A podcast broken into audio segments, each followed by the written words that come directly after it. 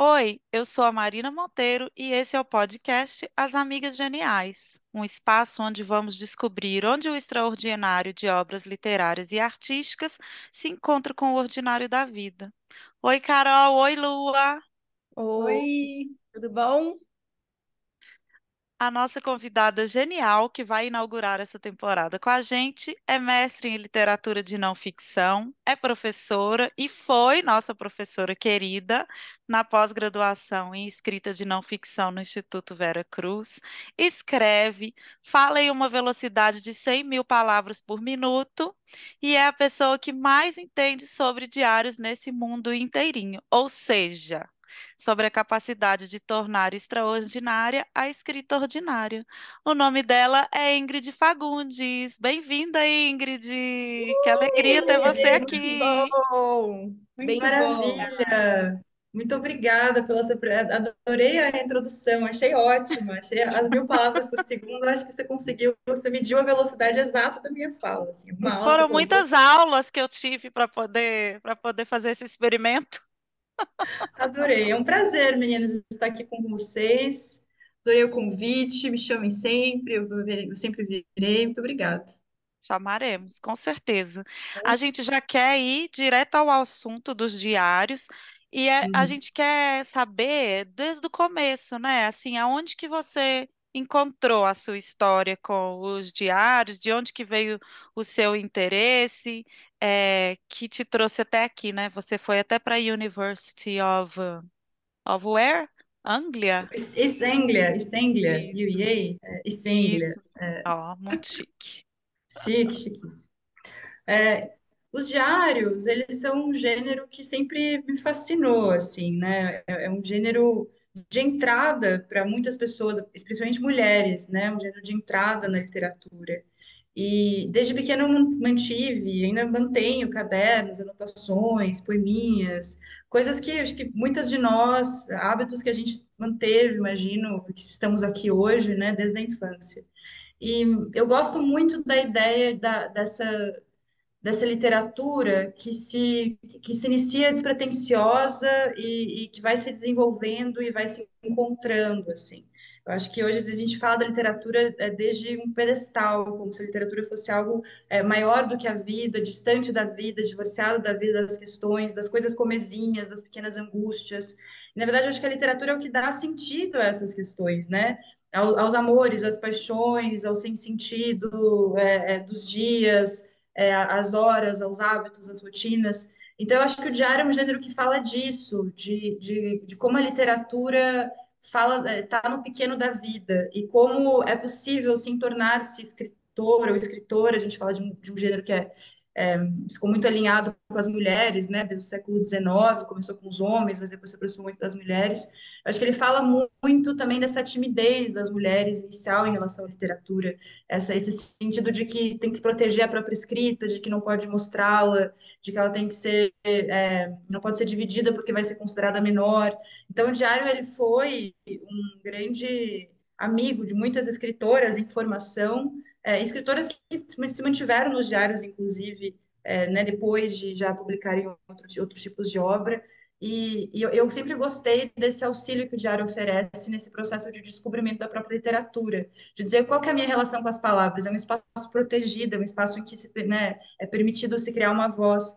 Eu acho que a minha, o meu começo com, com a literatura é, chegou até aqui, mas eu fui jornalista por vários anos. Eu fiz a faculdade de artes cênicas também, não sei se vocês sabem disso, mas eu, Ah, entrei, essa eu não sabia. é, eu entrei na, na faculdade de artes cênicas ao mesmo tempo que jornalismo. Então, eu, fiz várias coisas, mas eu, eu sempre gostei muito da escrita e os diários, e voltei depois para a literatura. Digo, voltei porque eu comecei na literatura, né? Eu tinha uma preguiça de ler jornal, assim, e era jornalista, e eu pegava abrir um livro, e um livro de poemas, assim, sendo que eu tinha que cobrir, sei lá, a última crise econômica.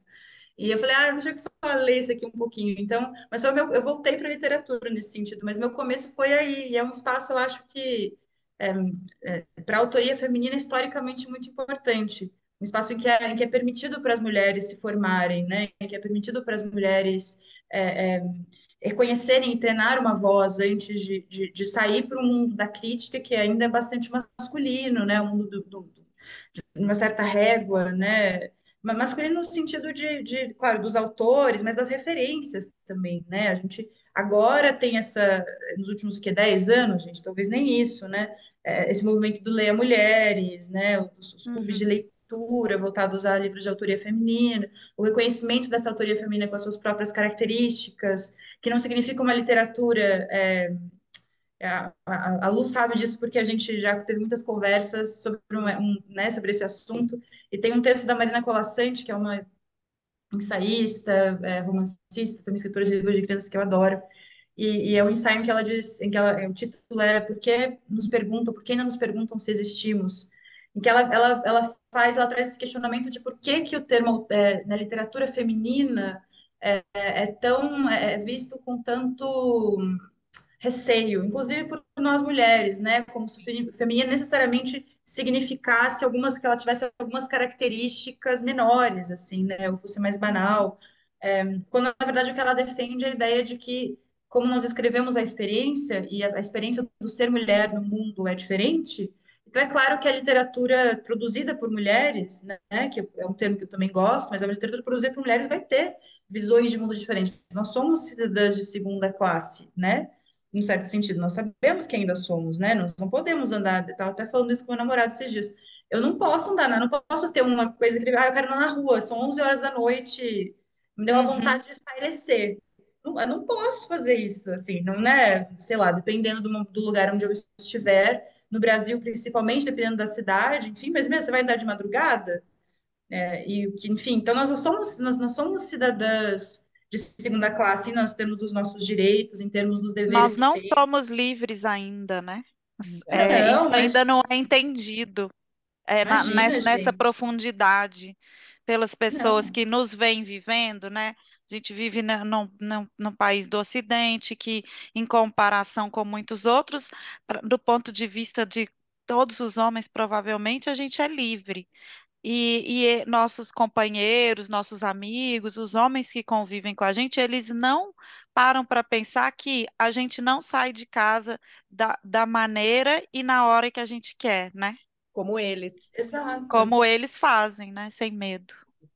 E essa é uma coisa que, se a gente pensar, é absurda, né? Mas é isso. Eu não posso ter uma, uma vontade repentina às quatro horas da manhã de dar uma esparecida andando, sei lá, no centro de São Paulo, porque talvez até um homem ele se sente nesse momento em que o, em que que o centro está. Mas, é, mas em, outro lugar, enfim, eu não posso, né? Porque o que está em risco não é, é os meus pertences, é a minha dignidade, né? Exatamente. Então, não é isso, eu É, vou perder o meu celular. Não, eu posso perder minha dignidade nesse processo. Então, é, é isso, é um atentado contra, contra, não é só contra a minha vida no sentido físico, né? É, é- é contra isso, é, é contra a minha, é contra a minha pessoa, é contra, contra a minha dignidade, contra a é, minha, a contra gente, a gente corre o risco constante de ser estuprada. Exato, é isso, E é eles isso. não pensam que a gente vive com este pensamento dentro de nós e que Exato, ele determina muitas das nossas ações, né? No, no- exato. no Então, nosso dia a dia do nosso cotidiano. E eu acho que é uma coisa que a exato. gente carrega, mesmo que a gente possa não ter vivido, não ter conhecido ninguém que viveu, o que é muito difícil, ainda assim a gente carrega esse medo ao longo dos séculos, né? É, É, E tem uma outra coisa que eu falo assim, é, com as pessoas quando pensam em estupro, a pessoa pensa assim, um homem em cima de você e uma penetração, né? A pessoa não pensa na violência que precede né? uhum, Porque não necessariamente precisa acontecer essa penetração, exato. E existe a violência, existe. As pessoas não pensam que você pode apanhar, que você pode ser cortada, que você pode ser mordida, que introduzem coisas em você que não são corpo humano, sabe? Toda a violência que perpassa por isso, quem, quem, quem não, quem não lê sobre isso, quem, quem não já passou por algo próximo disso ou semelhante, não pensa nessa violência, né? O nosso medo é, é essa violência, né? Que pode, que pode nos. é, eu acho que em alguns casos, se tira a vida, é até uma, uma, um alento para quem sofreu esse tipo de agressão, entendeu? Porque tem, tem o depois, né? Tem a vida depois com é isso, né? difícil Com essa vi- de conviver com essa violência sofrida superar isso, né? E tudo que isso pode trazer. E o nosso país é um país que mais violenta, as, um dos que mais violenta as mulheres no mundo, né? E essa violência não é só física, né? Também. Exato. Eu acho que o medo, né, quando a gente fala, é o medo de ser invadida. É, então, exatamente. esse medo de ser invadida não, não se limita ao corpo, né? Então, é esse medo de ser, de ser silenciada, esse medo de não ser acreditada, esse medo de não, não, eh, de de não ter a, a sua lucidez respeitada, esse medo de, Isso. né? Então, é uma, é, é- é- eu acho que, né, como, como mulheres, o, o diário é isso, o diário ele é um gênero que ele, ele tem uma origem nos homens, né, nos diários de navegação, dos, né, dos aventureiros, nos diários dos protestantes que faziam a sua conversão no século XVII, nos diários é, dos homens de negócios das cidades europeias florescendo, nos, nos, nos diários dos, enfim, aventureiros chineses e viajantes. Então, a origem do diário é muito esse registro, esse relato da, né, das, das, da, da, das explorações geográficas e de Das territórios conquistas, né? das conquistas, mas ele vai se aproximando quando, ele- quando o assunto do diário vai tornando-se é, o mundo interno, assim, quando ele vai se tornando os sentimentos, as emoções, as percepções sobre o mundo, é, um, um relato, um reflexo sobre o eu, onde eu estou, o que eu significo, o que, que, que se passa dentro de mim, com o que se passa fora de mim, essa, essa exploração do eu, né, que é uma transformação histórica também, a gente tem o romantismo, é, enfim, toda essa volta para esse eu, esse homem no centro, tudo isso que é, historicamente vai acontecendo, o esse tema vai sendo, é, né, vai sendo primordial no diário, que vai acontecendo que ele vai se aproximando das mulheres, porque os homens não faziam esse movimento, é, a não ser pela religião, né? Então, existe uma professora chamada Margaret Cully, que é uma professora americana que estudava os diários das mulheres do século XVIII, as mulheres protestantes, e via, viu essa, essa, esse avanço, assim, de que quando esse passa a ser o tema do diário, né, essas reverberações internas, é, ele, ele se afasta dos homens que não... Ela tem uma frase que é ótima, não estão acostumadas a uma interiorização a não ser pela religião. E, e eu acho que é muito interessante a gente estar falando dessa, desse medo de ser invadida, né? Dessa, dessa existência que é tão exteriormente limitada que a gente cresce para dentro, eu acho. Entende, né? A gente que cresce nas lindo nossas possibilidades internas, né? Então, a gente cresce na nossa vida interior, porque é isso, porque eu não posso sair se eu quiser explorar territórios, né? Assim, é, é, como não, como as mulheres não faziam isso, né? Que mulher foi para as novas Américas lá, para né, as novas Índias? Escravas, né? Mulheres dos caras, os que tinham, sim, mas é isso, né? Prostitutas, né? Prostitutas, enfim, né? Então é, é, eram essas mulheres, né? A, a Catherine Mansfield, do diário dela, ela, ela fala isso, assim, dos preços, dos preços que foram cobrados, assim, do preço que ela pagou por viver uma vida mais livre, né? É, porque ela é uma mulher que sai da Nova Zelândia, vai estudar na, em Londres, daí não, volta para Nova Zelândia, não consegue se adaptar, e aí vai sozinha para Londres com, imagina isso, né? 1900 e bolinha, não sei, começo do século XX, e vai para Londres, 1910, uma coisa assim, não lembro qual é exatamente a data, mas vai sozinha porque ela quer ser escritora. Aí o pai dela dá uma mesada que mal dá para comida e, e e aluguel, ela vai lá, é, se apaixona por um cara, casa com outro, se separa, engravida de um aborto, engrav... enfim, então ela, ela, e ela fala isso, né? O, o custo da vida, é, o preço de, da, da, né, que paga uma mulher que ousa viver a sua vida com liberdade, que ousa tentar ser livre, né? É um preço terrível, assim. É... Agora eu já criei aqui na minha cabeça a fantasia de que a Catherine Mansfield foi para Londres e conheceu um Peaky Blinder e É, vocês já assistiram?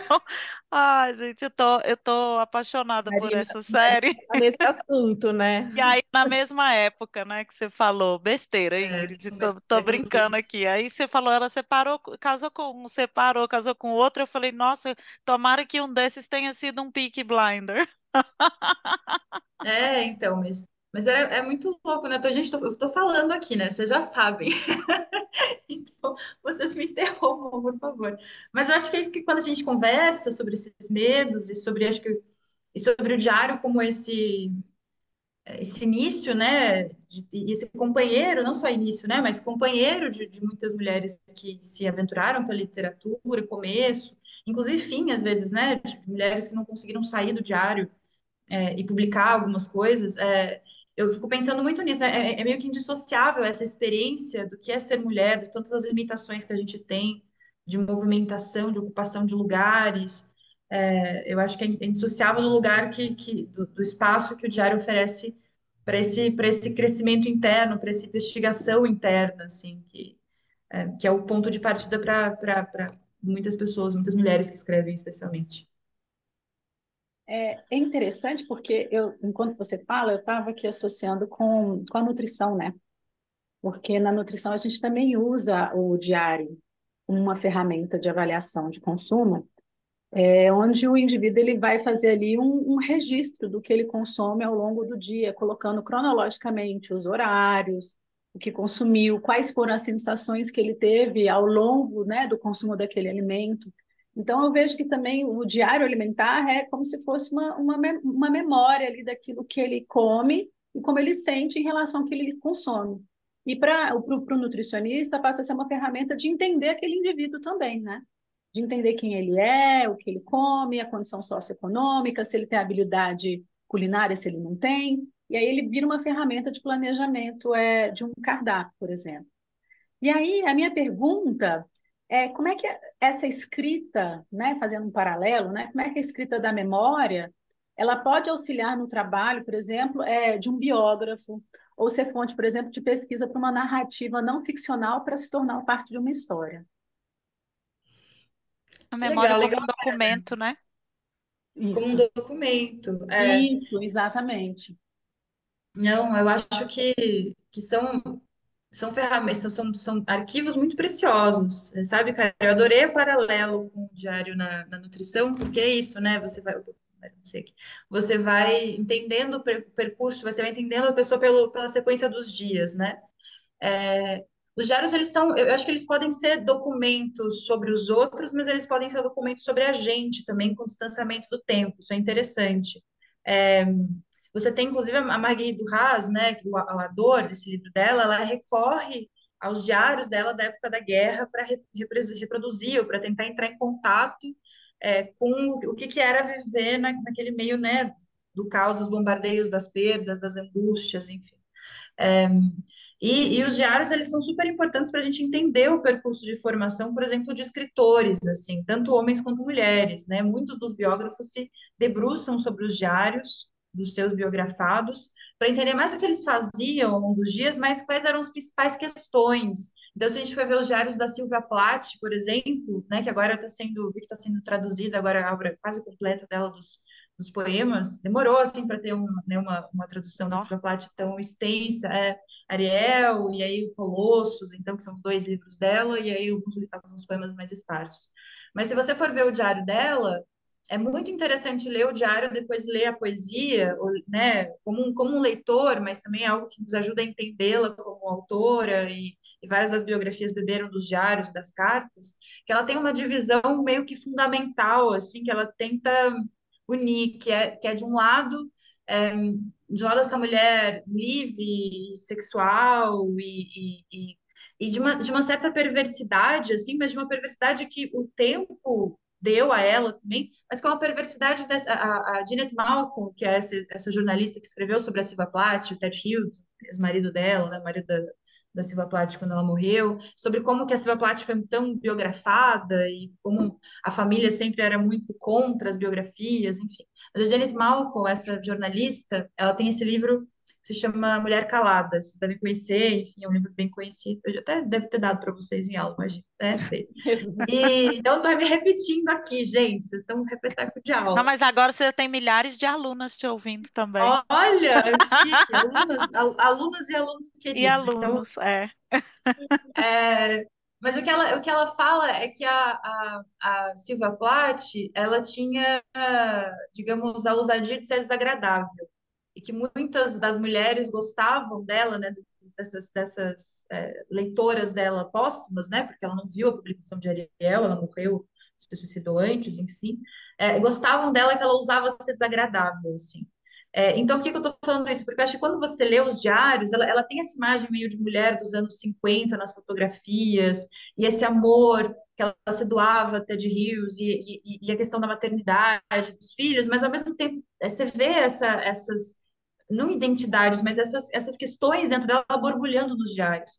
Então, ela tem né, vários momentos em que ela fala: eu quero ser é, mulher do TED, quero ser mãe dos meus filhos, quero, mas eu quero ser também uma escritora, mas eu também quero ser uma poeta, mas eu quero que ele esteja feliz no trabalho, eu esteja feliz no trabalho e entende? Ela vai fazendo essa lista de coisas que ela tenta conciliar dentro dela, assim, é, né? Então é, a própria Maggie do Haas, ela fala isso, tem aquele livro Escrever, né? Também é, são esses ensaios sobre escrita.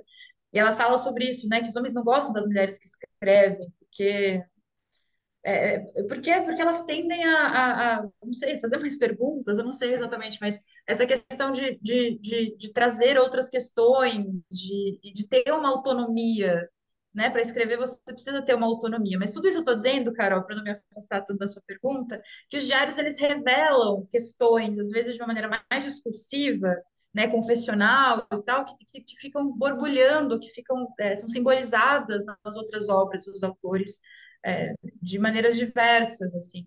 Então, é muito interessante você ver pelos diários, por exemplo, o próprio desenvolvimento da história da Silvia Plath do Ted Hughes, é, e depois ver os poemas, né, os poemas em paralelo com aquilo que estava acontecendo. Então, Ariel, por exemplo, Ariel, que é essa série de poemas mais, né, é, mais fortes, né, que são um soco no estômago, cada poema dela ali é um soco no estômago, que ela fala, toda mulher adora o fascista, é, que é Amor bandido. Porrada. Oi? Amor, Amor bandido. bandido. Mas é só porrada, assim, e, se você for ver em paralelo ao momento em que ela estava do diário, né, que era um momento de depressão profunda, é, inclusive é interessante porque a Janet Malcolm fala isso, o diário da Silvia Plath naquele período foi o diário que, que, sumiu, né?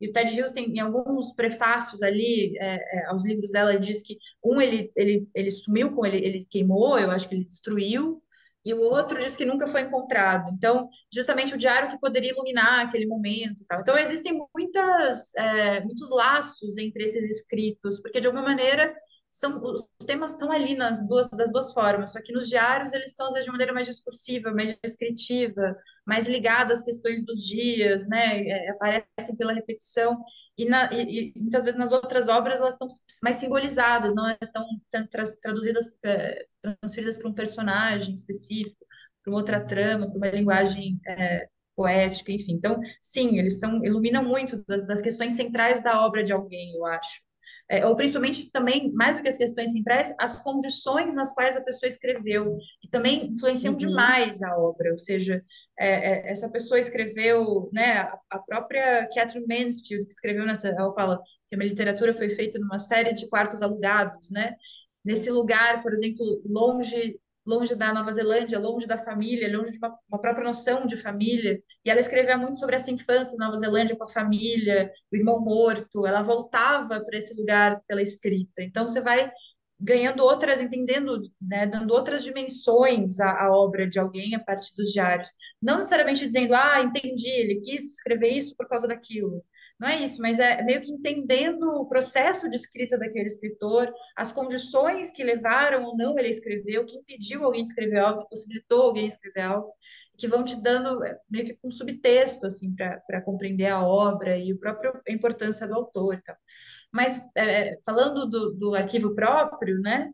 É, vocês, vocês, devem ter diários assim, quando, né, de infância, de adolescência, que quando vocês pegam o diário, vocês não sabem quem escreveu aquilo. Fala assim, gente, que quem é essa pessoa, né? Esse o eu que se transforma no outro. E o diário, ele é um, ele, dá para fazer esse exercício de uma maneira muito interessante no diário, né? Você pega o seu diário de 15 anos atrás, esse o seu eu se transforma no outro.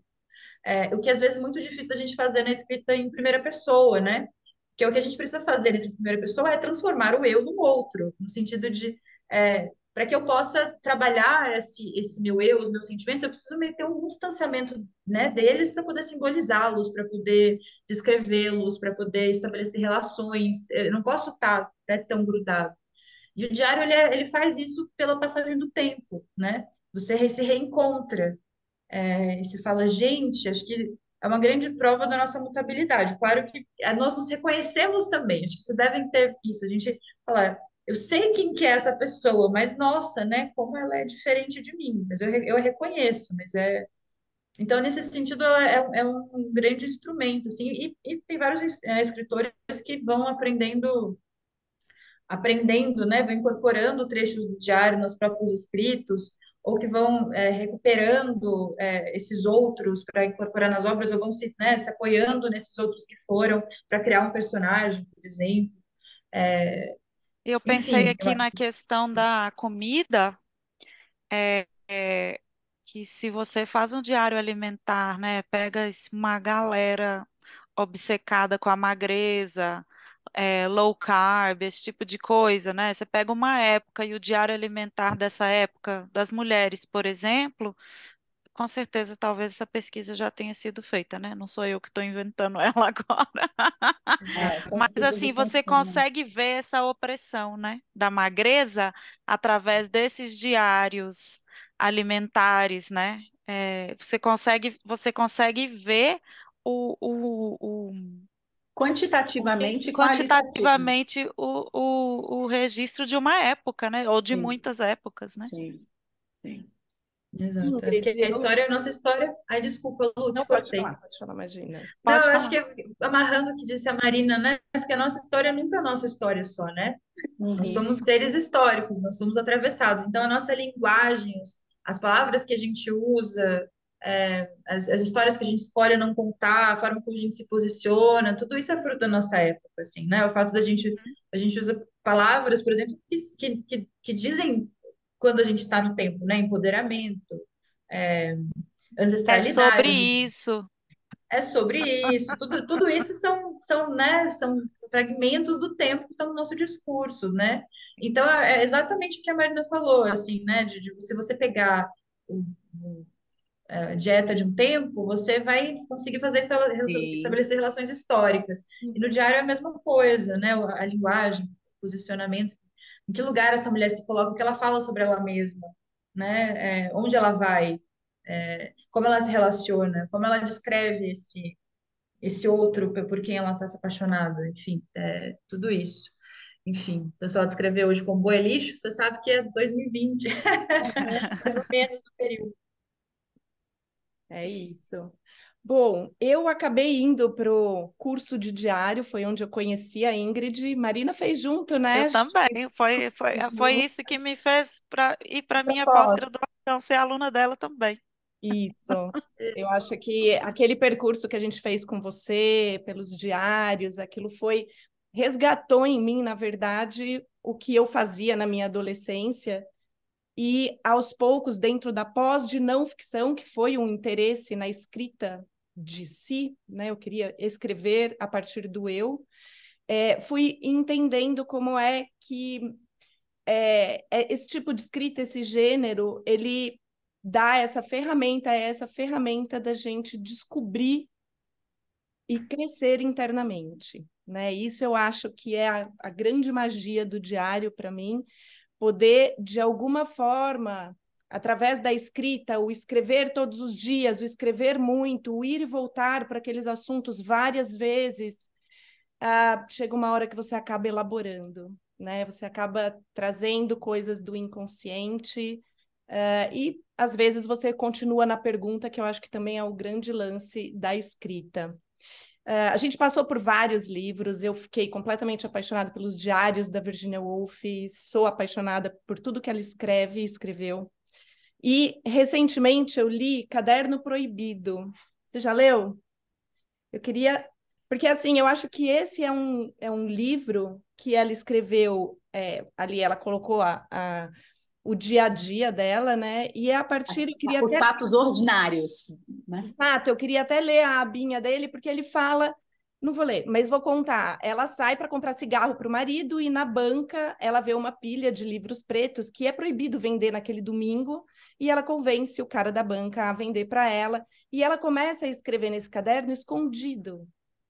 E é muito legal porque você não vou contar, óbvio, mas você vai acompanhando o desenvolvimento dessa mulher, o desvelar dessa mulher através da escrita e que é uma coisa proibida. Então, é naquela época, 1960, acho que é a época que ela escreveu, é, tinha muito isso, né, do esconder, e como a gente, ainda hoje, eu acho que a gente está em 2023 e, gente, e ainda é um, existe um certo medo de percorrer esse caminho interno a partir da escrita. Uh, então, acho que queria que você falasse um pouquinho, se você já leu esse livro, e sobre essa, essa investigação mesmo que acontece a partir da escrita de diários. Eu li, mas eu não li recentemente. E a minha memória é horrível. Então, assim, é, eu confundo coisas quando faz algum tempo que eu já li, eu confundo coisas de um livro e coloco no outro. Então, é, eu vou falar mais sobre o tema como um todo. É, eu acho que tem muitas questões aí, sabe, Lu, que são interessantes e que eu fico me perguntando, né? Eu acho que quando o tema é diários, ou quando o tema é, é a escrita de si ou a escrita do eu, eu acho que um dos grandes medos, né, que circula é o fato é, é, é interessante, mas eu acho que é interessante a gente olhar para do que que você tem receio, né? Do que que você tem medo? Por quê?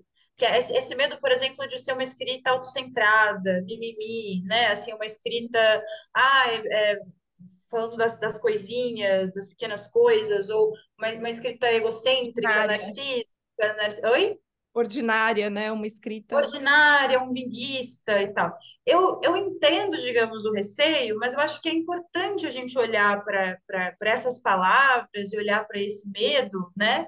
É, e se perguntar por quê, assim, não que ele não tenha sua legitimidade. Eu acho que a gente está, de fato, numa, numa era de redes sociais, enfim, que é muito egóica mesmo, assim, né? E eu, eu entendo, digamos, o medo aí que surja, talvez, parte do mundo literário, enfim, ou, ou desse receio, desse certo preconceito, né, que se tem, por exemplo, com o diário como esse gênero eh, ou menor, ou sobre a escrita do eu, por que usar a primeira pessoa, por que não usar a terceira? Tudo bem, eu acho que tudo são, são eu acho que são preocupações legítimas, sabe, Lu, assim, nesse, nesse mundo que a gente está, né, de manifestações, né, muito do indivíduo, assim, voltado para si mesmo, as selfies, né, olha eu aqui pessoas se matando em penhascos porque queriam tirar uma foto para mostrarem como estavam bonitas e isso custando a vida, enfim. Então, todas essas, essas preocupações eu entendo. É, o, que, o que às vezes eu fico na, né, me perguntando, e aí voltando ao caderno, e essa, essa ideia de se descobrir se, e, se, e se revelar por essa escrita, e aí principalmente quando se fala né, nas questões é, na, na, relação é, da escrita com as mulheres, é, é esse divórcio, eu acho, que, que talvez eu não sei se isso conversa com a sua pergunta, viu? Você vai me falando. Esse divórcio que às vezes se estabelece entre a literatura e a vida, né? Que é justamente o que o livro, esse livro é, recupera, assim, porque são essas coisas comezinhas, as coisas pequenas e, e a possibilidade de escrevê-las e de ver alguma coisa nelas, né? E, e, às vezes eu acho que a gente tem uma, né, quando a gente conversa nas rodas literárias, né, entre pares, enfim, existe uma, uma, uma afirmação ou uma, uma vontade, um desejo de segregar literatura e vida, né? Como se como se essas pequenas coisas não valessem, sabe? Como se a experiência apenas do ser Uhum. É, como se é isso, né? Você não, por que que você vai? Daí surgem as perguntas, né? Que eu acho que, que, que o diário traz muito, mas que, que, que eu acho que, que é, é Alba de Céspedes, né? Só para não falar o nome dela. É Alba, é Alba de Céspedes. Alba, Alba de Céspedes traz que é, que é isso, né? O que, que, o, que, que, é, o que, que é, é, é, permitido escrever?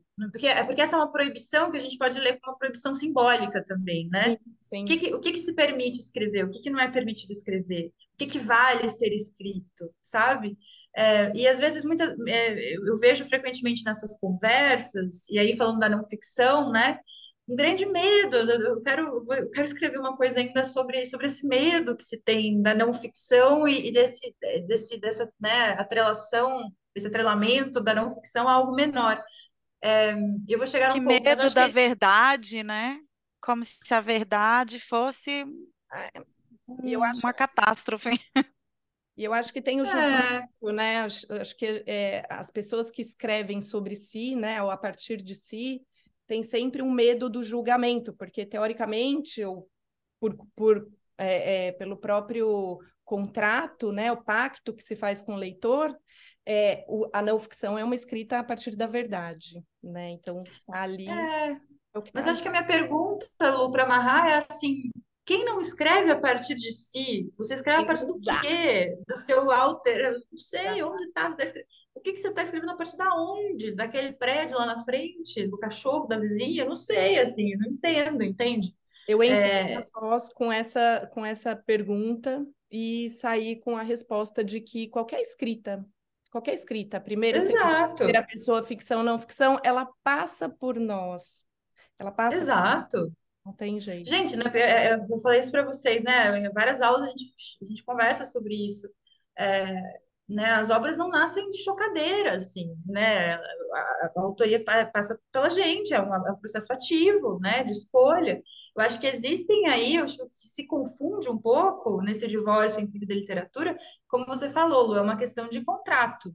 Uhum. E, esse- e cada contrato, né, implica e traz é, expectativas, relações diferentes com o leitor, outras, outros registros de leitura, né, que vêm ou não. Então, se você, é, o que a gente vê, por exemplo, né, Annie Ernaux, obviamente a gente vai falar dela, mas um pouco da Débora Levi agora também. Eu gosto mais do projeto da Annie Ernaux no sentido que é um projeto muito interessante, ela nomeia, inclusive, como autobiografia em pessoal, de afirmar esse contrato, né? De olha, eu estou escrevendo a minha vida, mas eu estou escrevendo a minha história com H minúsculo para falar de uma história com H maiúsculo, da Europa, da França, e enfim.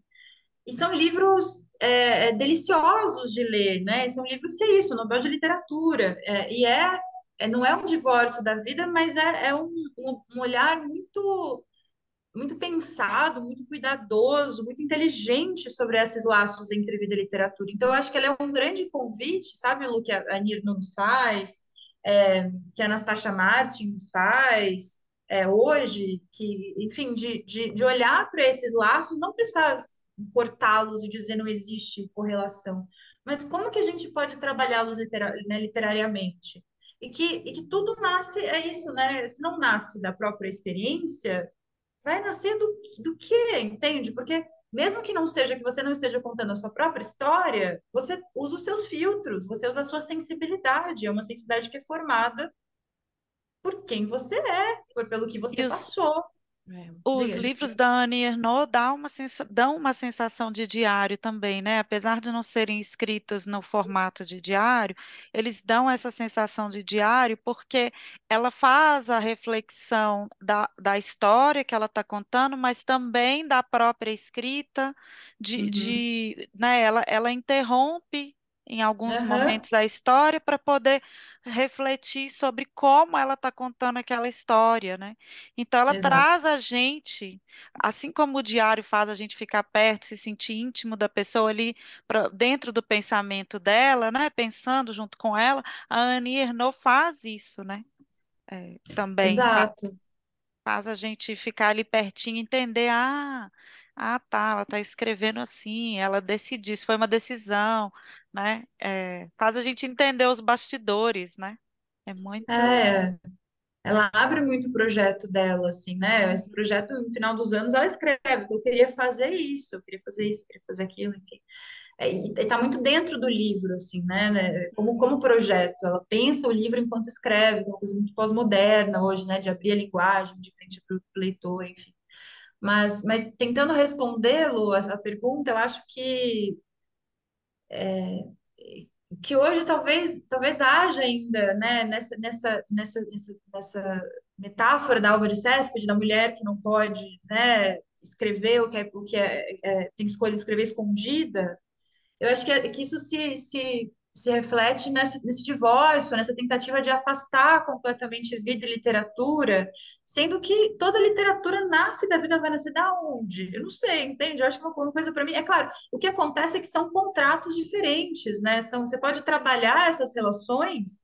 é, de várias maneiras, inclusive é, é, enfim, manipulando-as para tentar cortá-las ali, tentando, tentando fazer essa, essa dissolução desse laço, mas, mas ela vai nascer de uma sensibilidade desse autor, ela vai nascer de um olhar, ela vai, né, a gente não tem Svetlana você pela A Guerra Não Tem Rosto de Mulher, também outro Nobel de Literatura. Maravilhoso. É, não tem nada dela ali, quer dizer, tem a entrada, mas ela não aparece, esse coro de vozes, mas são filtradas pela sensibilidade dessa mulher que busca alguma coisa naquelas vozes. O que ela busca é diferente do que eu buscaria, do que vocês buscariam, a, a melancolia da, é das vozes, mas é também dela que une aquelas vozes, enfim. É, uma brasileira faria uma outra, uma outra, né, uma brasileira, mas uma outra pessoa, ponto, faria uma outra leitura, faria uma outra costura. Então, as vozes sozinhas não são nada, porque elas são costuradas, elas são unidas, elas são, enfim, trançadas, e aí elas se transformam em algo. Mas quem faz essa costura é a Svetlana. Se fosse outra pessoa, provavelmente seria outra coisa. Enfim, então eu acho que, que respondendo, eu acho que a gente ainda tem algumas. Eu não sei, às vezes parece que tem um certo medo de, de, de ter essa discussão, não no nível, né, frase absolutista, frase única, tudo que está escrito é ficção, ou vida, eu não sei, a gente tem, às vezes tem umas coisas, né, que a gente vê de umas frases assim, é, ah, chega escrito em primeira pessoa, ninguém mais aguenta. É, quando e, e, os comos e os Cs, né? E as ponderações todas no meio, assim. Mas quais são os contratos? Mas que primeira pessoa é essa? Mas o que se pretende fazer com ela? É, é isso. Ninguém mais pode tirar nenhuma foto em que aparece porque tem muita selfie. Mas não, mas, mas, mas em que momento? Mas por quê? Mas para que serve? Enfim. Então acho que, que e a liberdade? E a liberdade? É, é, e a discussão, né? Vamos conversar. Qual é o medo das palavras, né? Nós estamos numa, numa numa área que a gente já tem medo das palavras, né? Então, então assim, eu diga, diga, Lu. Não de jeito nenhum ter medo, mas eu acho que existe ainda essa imagem de que escrever é perigoso. Quando a gente fala da escrita em, em primeira pessoa, escrita a partir de si, uhum. porque a gente uhum. vai olhar para esse lugar onde, na verdade, é muito mais fácil a gente passar a vida sem olhar, né? Mas aí a gente é. E quando a gente olha e conta num diário que a gente olhou outras pessoas, né? O leitor ele se identifica porque ele também reconhece aquilo na vida muitas vezes.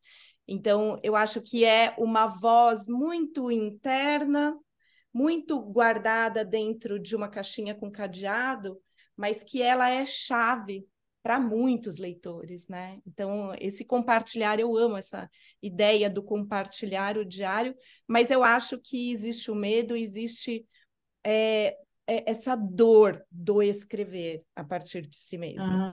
Essa dor. Ah, com certeza, eu concordo. É difícil, muito difícil. Mas é que é um processo que, independentemente, eu acho, do que você quer escrever, você vai passar, entende?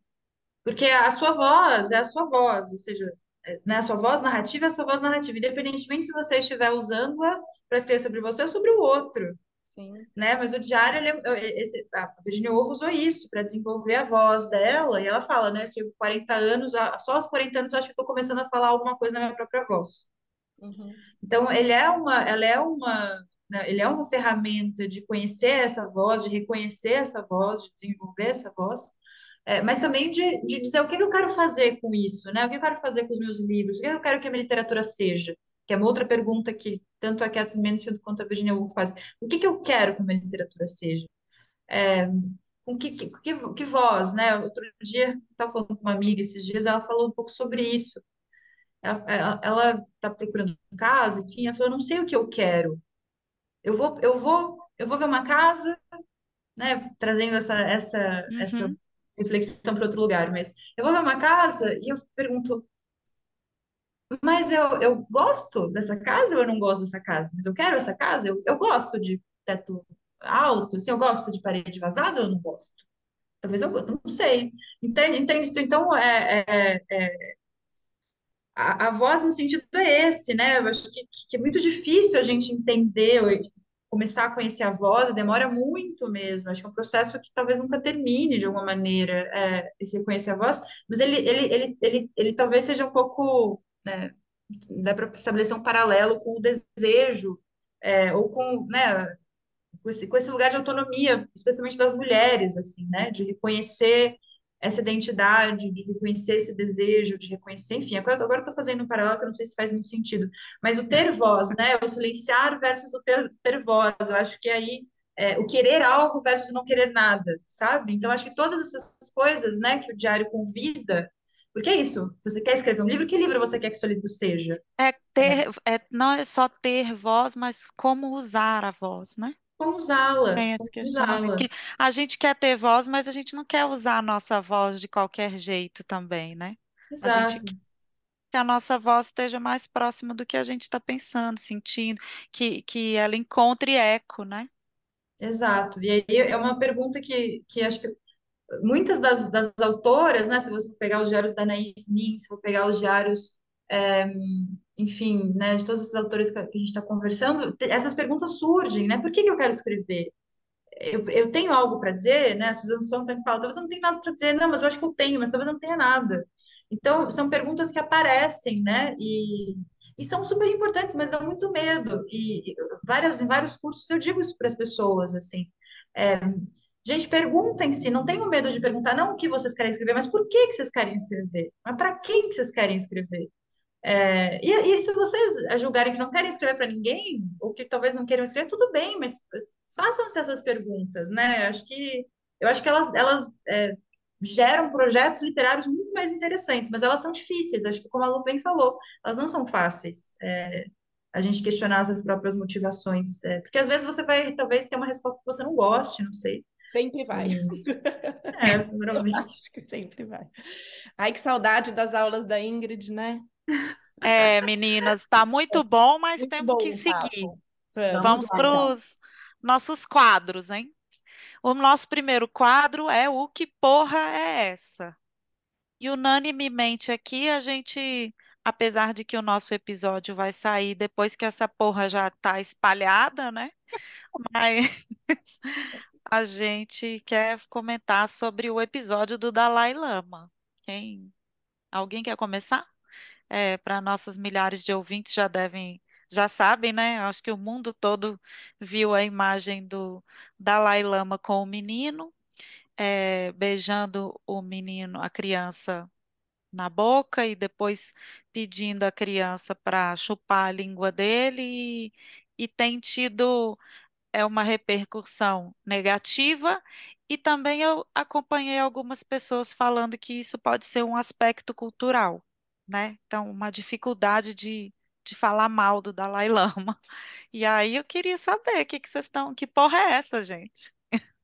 Eu acho que, eu acho que a gente está numa época de desconstrução de gurus, né? Então, É parte, verdade. parte daí já a conversa, que é, acho que a gente está num, num momento de se apoiar muito mais naquilo que a gente é, que a gente tem, né? O que a gente tem no entorno e parar de endeusar pessoas, porque pessoas são Mestres, e né? são falhas, mestres que são seres humanos e que têm falhas. Então, não dá para a gente imaginar que isso nunca pode acontecer, e a gente tem visto isso acontecer cada vez mais, porque eu acho que a gente está nessa fase de desvelamento mesmo, é a verdade aparecendo aí por todos os lados. Então, mas é chocante, né? É incrível como é chocante, porque a gente idealiza muito essas pessoas. É. É, eu estava pensando aqui, mas o Dalai Lama já teve outros, né, outros pontos polêmicos ali, acho que foi Ah, eu não sabia. 2018. É, não, 2018 ele, ele deu uma, acho que foi uma entrevista para um jornal alemão falando que a Europa devia permanecer para os europeus, que a Europa não devia se tornar, que isso vai se tornar uma, né, um território muçulmano, não, que, que os africanos deviam voltar para sua terra e ficar lá. Então, já tinha, o Lama já tinha dado algumas declarações assim, um pouco questionáveis. É, é muito, é muito chocante, né? Porque eu acho que a gente vai percebendo, não sei se, se, se faz sentido para vocês, mas é quase como se nós tivéssemos essas, essa, essas, essas percepções mais sutis, assim, de que, de, de que algumas coisas, é, né, como esse deusamento de, de alguns homens, essa ideia desse, desse líder que seja reencarnação de Buda, enfim. Esse- esses endeusamentos é como se a gente tivesse meio que percepções sutis ou impressões de que há alguma coisa errada, né, nesse tipo de endeusamento é, humano, um pouco como que a Luciana falou, assim. E aí, quando esse tipo de coisa acontece, parece uma confirmação é, da, da, né, da, da natureza terrena dessas pessoas. Uhum. Porque por Uhum. mais que seja uma questão cultural também, é quase como se mostrasse assim, ele é um homem. Ele é um homem na Terra, né? E como, enfim, a gente sabe aí, eu não, não sei muito da discussão em relação a, né, se isso é uma questão cultural ou não é. Aí é uma outra, é, né, um outro debate. A discussão que eu vi é que ele não sabe inglês direito e que ele fala suck my tongue, mas que tem na cultura é, de que eles mostram a língua um para o outro. Mas eu penso assim, gente, ele tem 87 anos, né? Ele tá, na, tá no mundo faz tempo, né? É, Ele se comunica em inglês. Pedir para olhar a língua, se é uma coisa que ele ia falar para todo mundo tanto tempo, ele já teria aprendido, né? Eu não sei, eu é, é, é, Eu eu acho que a que dificuldade coloca nesse lugar de endesamento tão grande que na hora que a pessoa falha, todo mundo tem dificuldade de enxergar a pessoa nesse aspecto terreno e, e, e falar, né? E, Má, eu É, acho que, é, errado. que, independente de qualquer coisa, é um que porra é essa? A notícia É, gera É, a gente, que porra é não. da E eu penso outra coisa, em qual cultura que é co- comum, normal? Gente, chupar a língua de uma pessoa já é, já é nojento quando você pensa na- no aspecto, assim, isolado, né? E aí um adulto, é fisiológico, um adulto te chama como criança, você vê o desconforto da criança e você vê que uma pessoa está desconfortável na sua frente, você aumenta o desconforto?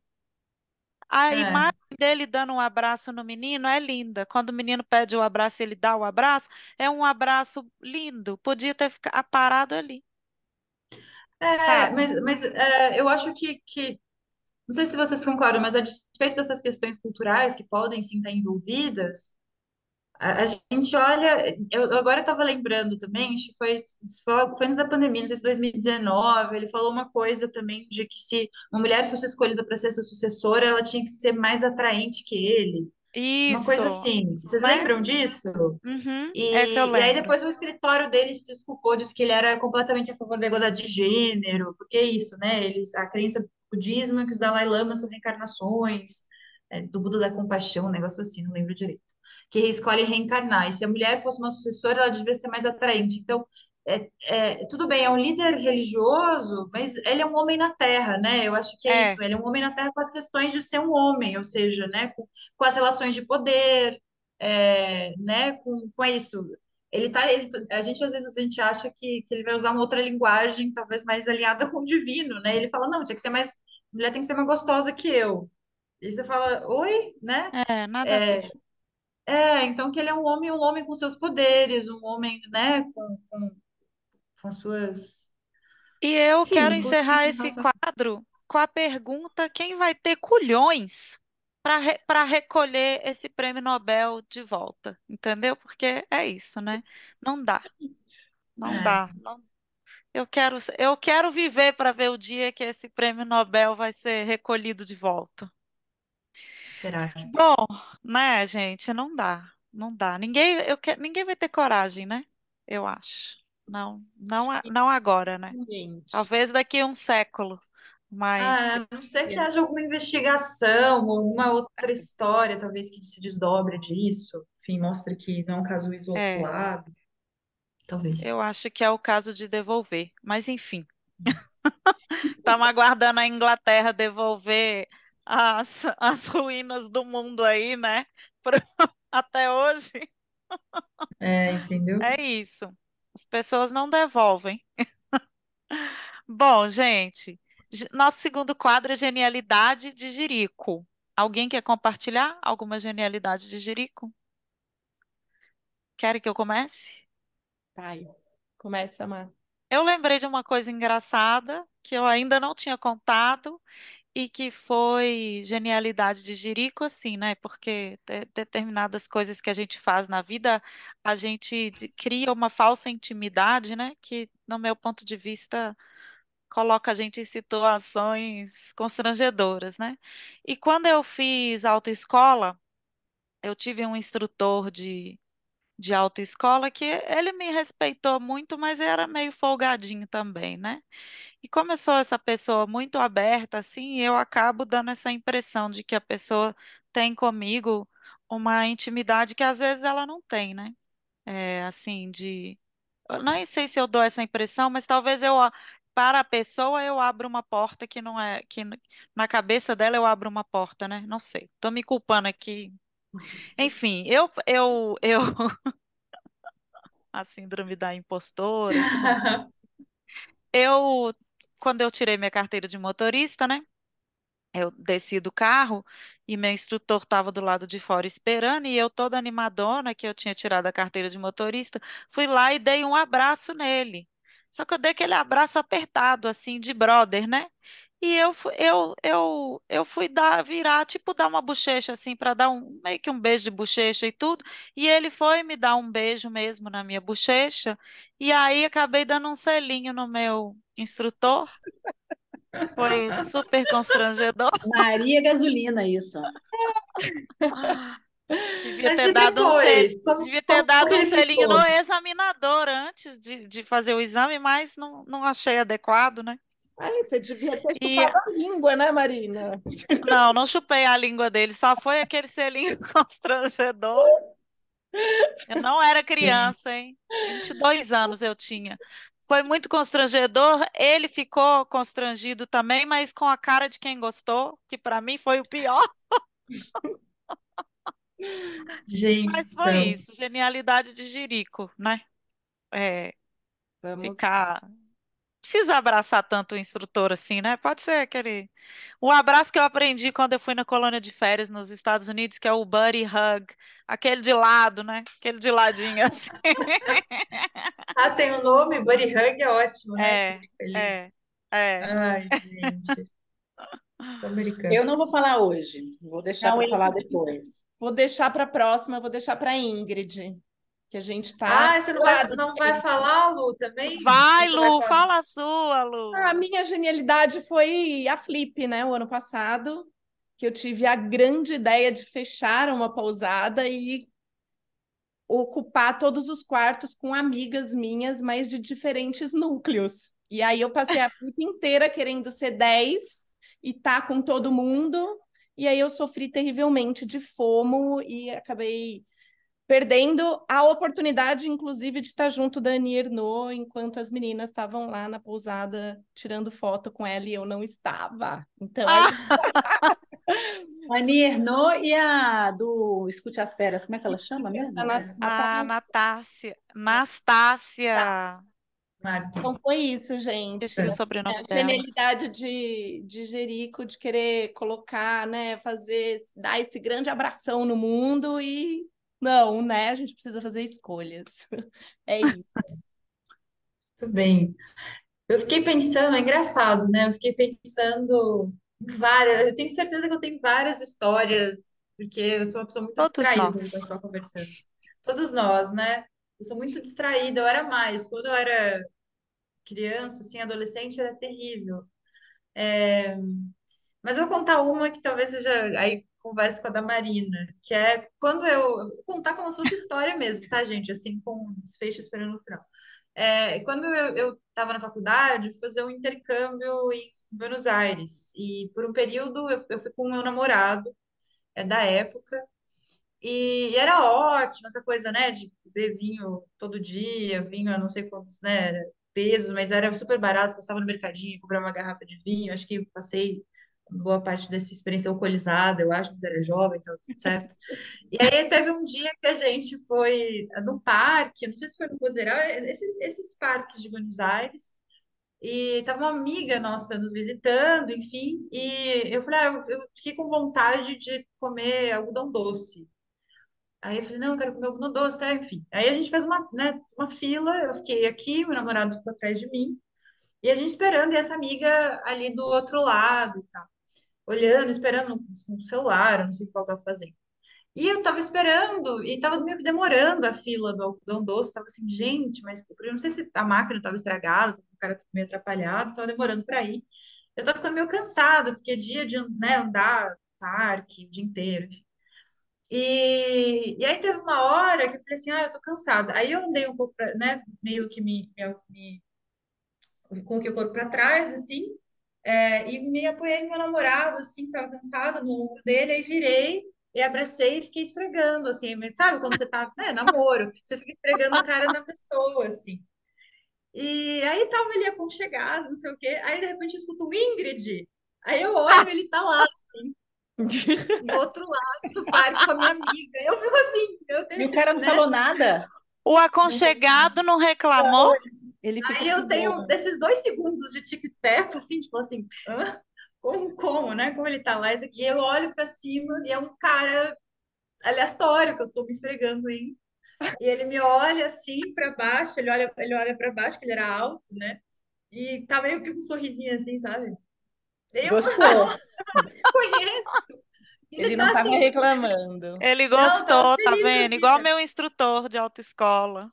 E aí eu Esses fiquei não. assim, falei, gente. Aí, aí ele me falou, o que que aconteceu? Eu falei, eu achei que fosse você. Ele falou, como que você achou que fosse eu? Eu falei, não sei, eu não olhei, eu só me apoiei e tal. E aí foi isso, mas o cara foi, eu fiquei morrendo de vergonha, porque o cara tava com um grupo de amigos e os amigos estavam todos rindo. Acho que eles estavam assim, vamos ver quando, quanto tempo ela demora para perceber que não é, é uma pessoa aleatória. E aí foi isso, mas é, é uma distração. Nunca mais fiz isso, mas foi esse momento de. Não foi uma genialidade de jirico, talvez, porque eu não pensei muito, mas Não foi premeditado, né? Não foi premeditado, Sim. né? Mas também não, não tive a inteligência de me certificar de que eu conhecia a pessoa que eu estava, né, abraçando atrás de mim. assim. Sabe que uma vez eu perguntei isso pro meu marido, né? Eu falei assim, você, você quando tá casado e tudo, você chega alguém te agarrando, você acha que é sua mulher ou você leva um susto, né? E- Mas quando você tá solteiro, chega alguém te abraçando, você não acha esquisito? Você não pensa que a pessoa pode estar enganada? Não, eu penso assim, opa, me dei bem. É bem isso. Isso diz tudo, né? Da liberdade que a É, pessoa sente. Se chega um cara agarrando, você pensa, opa, me dei bem. pois é, Porra é essa porra é é? Bom, gente, durante a nossa Ah, conversa, assim, nós falamos da, do caderno proibido, do escrever da, da Marguerite Duras, A Guerra Não Tem Rosto de Mulher, falamos da Annie Ernaux, todos os livros. E vai Foram sair agora muitas, mais um, né? Sim, vai, esperando, é, foram ansiosa. muitas dicas, assim, da conversa, né? Mas eu queria saber se vocês têm mais alguma dica especial. Eu, nessa mesma linha, eu vou falar o, agora do, do José Henrique, eu não sei falar o sobrenome, gente. Bertolucci, É, o que é meu, que também vai mais ou menos nesse mesmo, né, nesse mesmo caminho aí dos diários, dessa da conversa aí. reflexão da escrita, né? Hum, Muito bonito. muito bonito. Eu vou deixar a a gente dica consegue ele também, né? Oi? também. Vamos Vamos, vamos ele convidar também, ele. né? Eu vou deixar a dica do Escrever é Muito Perigoso, esse livro, que é um, com, uma- um compilado de eh, ensaios da Olga Takarzuk. Takarzuk, acho é É, eu tenho dificuldade de falar o sobrenome dela também. também uma prêmio Nobel. E eu comecei a ler, não li um ensaio só, então eu queria deixar de dica, porque é muito interessante. Ingrid tem dica. Ah, eu posso falar uma rapidinho? A gente conversou daquela ques- questão da agressão, de, de dignidade e tudo, e eu aproveito para indicar pela milionésima vez o Vista Chinesa, da Tatiana Salem Levy, que é um bom livro para para falar sobre perda de dignidade. Ingrid, sua dica para Gente, nós. as minhas dicas é que eu tô com uma versão aqui em inglês, mas ela tem versões em português dos, dos poemas, que é a Marina Tsvetaia. Não sei se vocês já conhecem a Ai, não poeta. conheço. o nome dela aqui para quem está no vídeo, que não tiver. O Tsvetaia é T-S-V-E-T-A-Y-E-V-A. É, e ela é uma poeta, é, se eu não me engano, russa, né? Eu sempre fico nessa dúvida, mas acho que sim, ela é, ela é russa e ela escreve, ela teve uma vida muito difícil, é, nesse começo do século XX, Revolução Russa, guerras, enfim.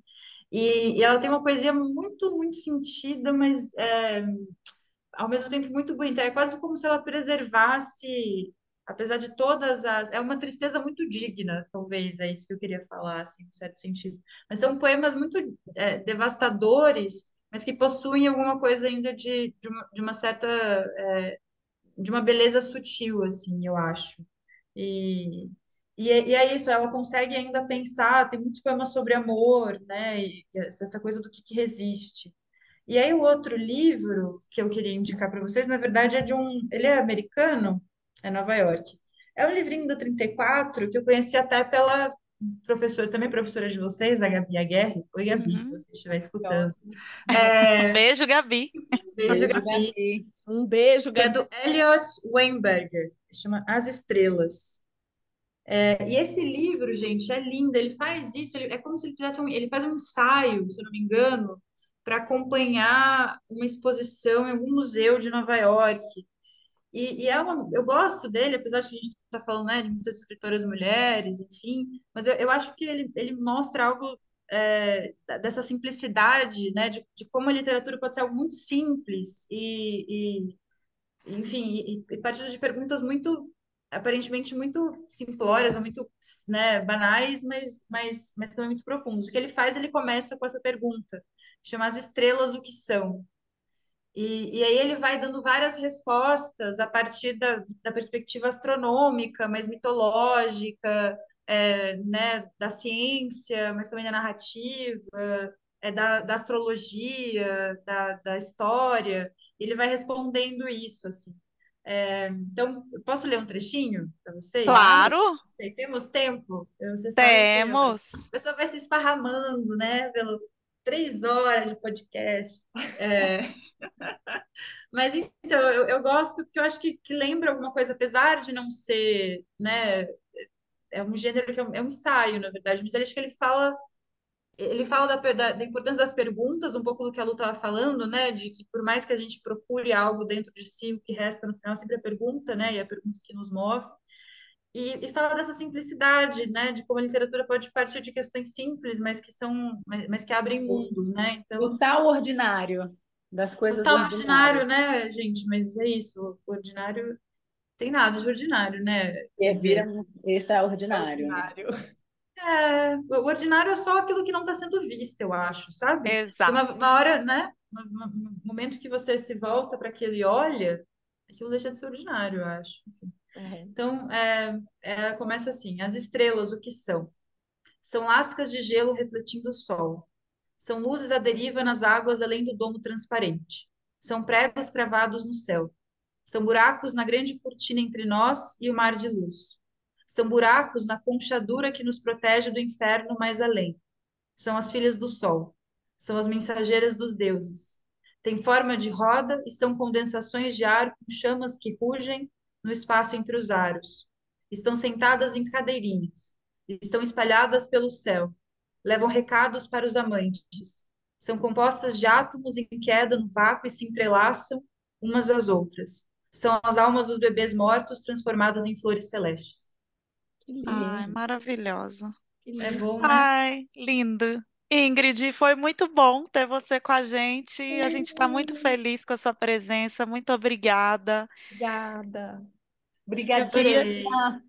Eu queria pedir para você deixar seus, é, né, nossos milhares e nossos milhares de ouvintes vão, vão querer saber onde encontra essa mulher, e aí, né, e as pessoas vão querer te stalkear, te seguir na rua, então conta para elas onde elas te encontram, deixa aí sua rede social, seu endereço, WhatsApp. Primeiro, primeiro agradecer, adorei revê-las, todas meninas geniais, são queridas e foi um prazer, foi um prazer acompanhá-las aí por esses anos, né, que a gente caminha juntas e vamos aí continuar, mas é muito legal ver, né, ver que vocês continuam conversando sobre literatura e produzindo coisas e fico super feliz e orgulhosa também.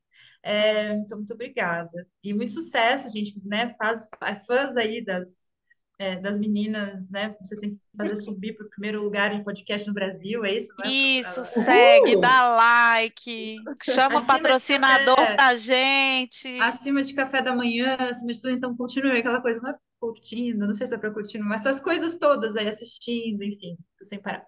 E ouvindo também. É, mas eu, eu tenho um, um- eu tenho um Instagram, né? Eu, eu dou as aulas, enfim, então eu dou aulas frequentemente, né? Escrevedeira, sou professora também no Instituto Vera Cruz, que vocês me encontram por lá. Eu tenho um Instagram mal atualizado, coitadinho, mas eu sempre aviso das novidades por lá. Um dia, né, farei isso com mais domínio ou não. Eu acho que às vezes o Instagram também vai se auto, né, deletar e, sabe, vai implodir, vai surgir outra coisa, então vai ser um outro lugar. Mas por enquanto, enquanto não se não, não implode, é, eu tô no é, arroba Ingrid T. Fagundes, com Z no final, Ingrid com Demu. E que mais? Espero, espero em breve ter notícias aí de, de livro, vamos ver. Fiquem na torcida, mandem boas energias. A gente ah, sabe com que, certeza. Estamos. Lançamento é, imperdível. Vamos lá. Então, estamos aí, estamos aí no processo de. Estamos de no tentar, processo. Né? A gente, estamos no processo. Desde que a gente vai a saber. escrever, tudo é processo. Mas, mas, mas desejem aí boas energias, eu aviso qualquer coisa. E que mais? É isso. Muito prazer, prazerzaço estar aqui. Pessoas também outras que estão em outros lugares e viram. É, e é isso, meninas. Adorei. Muito obrigada. Obrigada, Ingrid. É uma alegria ter você perto da gente. Obrigada. Esse foi mais um episódio do podcast As Amigas Geniais. O roteiro é meu, Marina Monteiro, e com a colaboração da Carolina Menezes, da Lua Lopes e da Carolina Delboni. A ilustração é da Bruna Barros, o projeto gráfico e edição de som e de imagem são da Lua Lopes. E se você gostou da gente, quiser entrar em contato, é só mandar um e-mail para asamigasgeniais@gmail.com ou uma mensagem no Instagram as Amigas Geniais.